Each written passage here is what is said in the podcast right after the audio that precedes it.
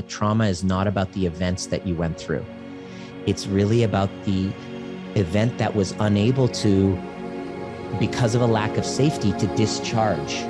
Big thing happened, big emotions, but because you had parents that didn't know what to do with their emotions, not, not their fault because they were at the effect of their trauma, they didn't know what to do.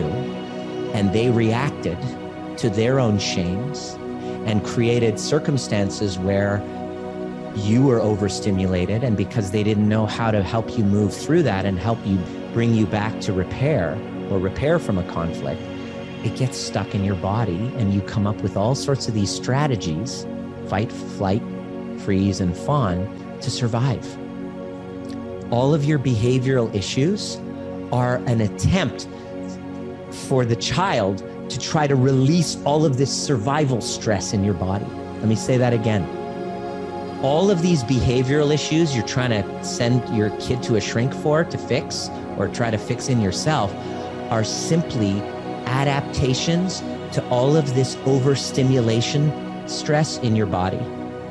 It's your attempt, whether you're cutting yourself, picking at your skin, whether you're pulling your hair, whether you're at addiction, you're just trying to release all of this alarm out of your body because it was it wasn't able to discharge. It's still in your body.